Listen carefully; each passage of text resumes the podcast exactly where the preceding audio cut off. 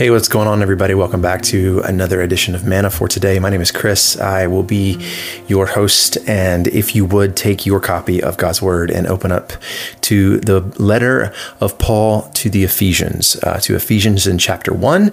Uh, and if you listen to our last episode, uh, I just read through Ephesians one.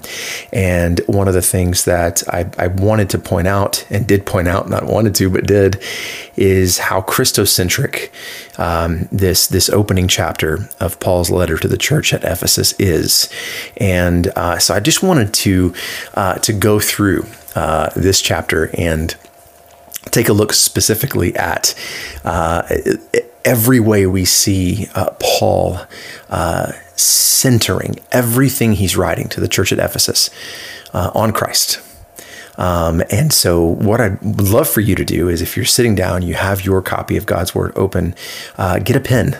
Uh, get a highlighter, whatever you want to do. It's okay to write in your Bible. It's okay to highlight in your Bible. Um, but uh, this is just an amazing reminder um, of what our lives should look like. So check this out. Um, uh, Paul goes through here, and and there is out of out of the entire first chapter, uh, out of twenty three verses, there's only two.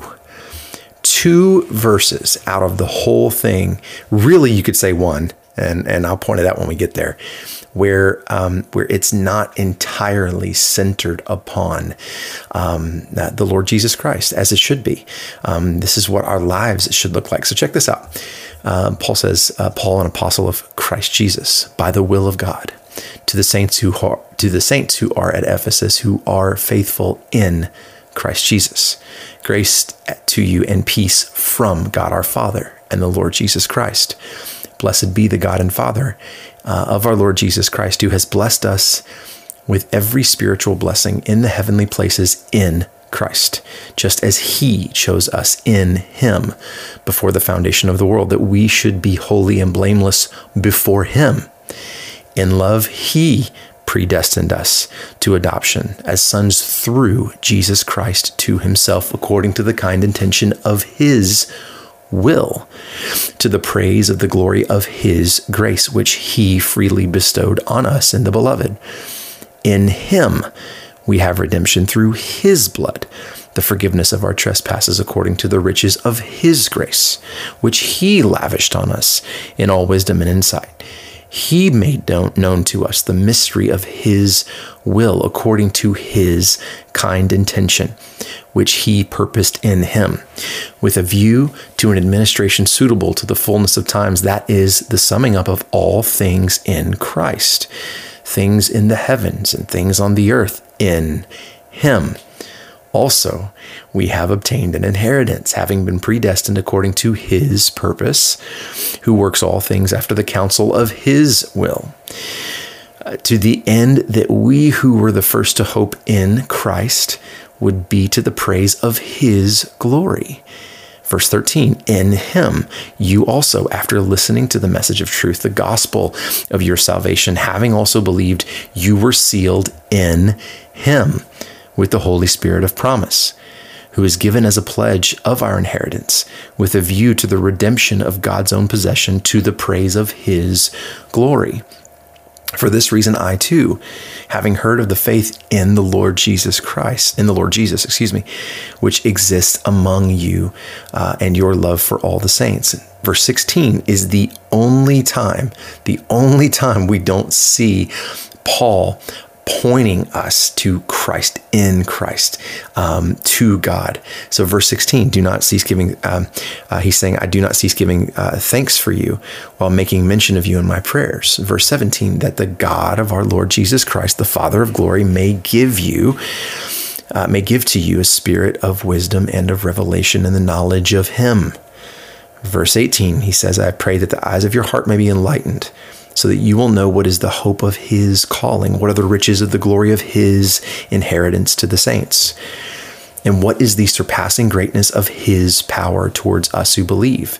These are in accordance with the working of the strength of his might, which he brought about in Christ when he raised him from the dead and seated him at his right hand in the heavenly places, far above all rule and authority and power and dominion in every name that is named, not only in this age, but also in the one to come.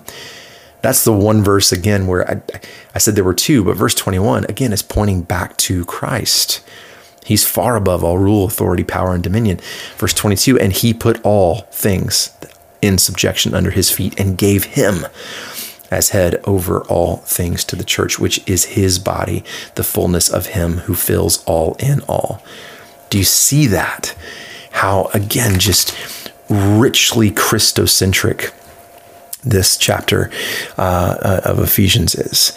And, and so here's a question for us um, Is this how we operate? Um, is everything we think, say, and do centered in, on, and through the Lord Jesus Christ? Do we stop and think of our redemption often? Do we stop and think about what we're saved from and who we're saved unto? And who is the author and the one who initiates our salvation. It is all wrought and brought about by the Lord Jesus Christ. That is the will of the Father. It is crystal clear crystal clear.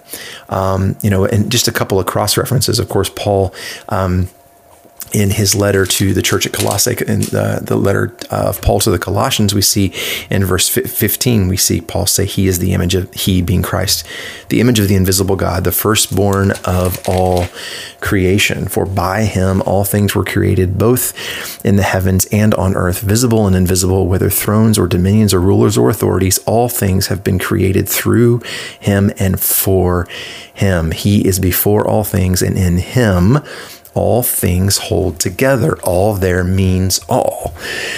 So, what does that mean for us? What should our lives reflect and look like um, because of this? Because uh, the, uh, of, of the truth that we have been saved by the riches of His grace, that it's it's not of our doing that no man may boast. Paul says that later in Ephesians two. Um, what should our lives look like? What should we be thinking on and dwelling on and focused on? Well, the answer is right there Jesus Christ, the Lord Jesus Christ. So I'll wrap up with today as and asking myself this question and putting this question before you. Um, do our lives reflect that? Of being Christocentric, everything we think, say, say and do. Um, Colossians chapter 3, verses 1 through 4 say this Therefore, if you have been raised up with Christ, Keep seeking the things above where Christ is seated at the right hand of God. Set your mind on the things above, not on the things that are on earth, for you have died, and your life is hidden with Christ in God. When Christ, who is your life, is revealed, then you will also be revealed with him in glory. Do our lives reflect that? Do we live a Christocentric life in thought, word, and deed? Thank you so much for tuning into this episode of Manna for Today. We love you. We'll see you on the next one.